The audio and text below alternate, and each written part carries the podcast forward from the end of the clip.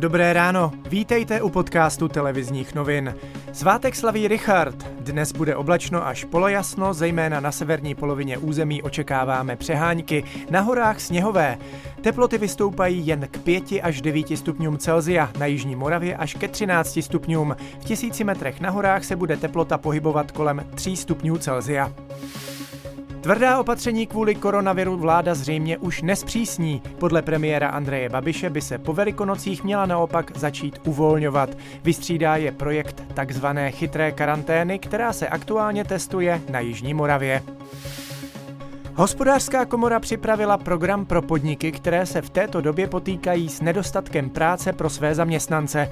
Současně ale slouží i těm, které trápí opačný problém. Vzájemně se je snaží propojit. Podrobnosti k projektu Zachraně práci dodává prezident komory Vladimír Dlouhý. Lidé zůstávají v zaměstnaneckém poměru tam, kde dneska jsou, ale jdou pracovat dočasně do té druhé firmy a nesmí mít horší mzdu, než mají tam, kde jsou dlouhodobě zaměstnáni. Podle premiéra Andreje Babiše se některé obchody otevřou ještě před ukončením stavu nouze. Záleží, jak se bude nákaza šířit. Pokud se do prázdnin otevřou i školy, budou prý žáci sedět v lavicích po jednom a v rozestupech. Česko, Polsko a Maďarsko porušili odmítnutím uprchlických kvót unijní právo. Rozhodl o tom Evropský soudní dvůr. Trojice zemí se podle něj nemohla dovolávat toho, že odmítáním migrantů chrání svou vnitřní bezpečnost. Premiér Babiš označil rozhodnutí za nepodstatné.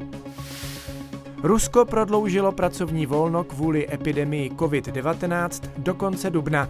Do zaměstnání chodí jen lidé vykonávající nezbytné profese jako lékaři nebo policisté. Všichni ostatní musí zůstat doma.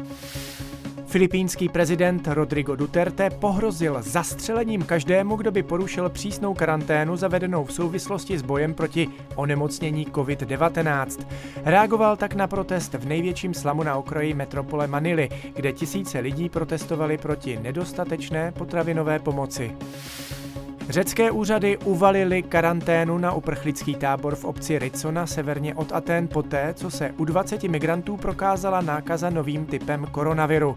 Tábor se třemi tisíci běženci střeží policie a nikdo nesmí ven. V Řecku je v těchto zařízeních 60 tisíc lidí.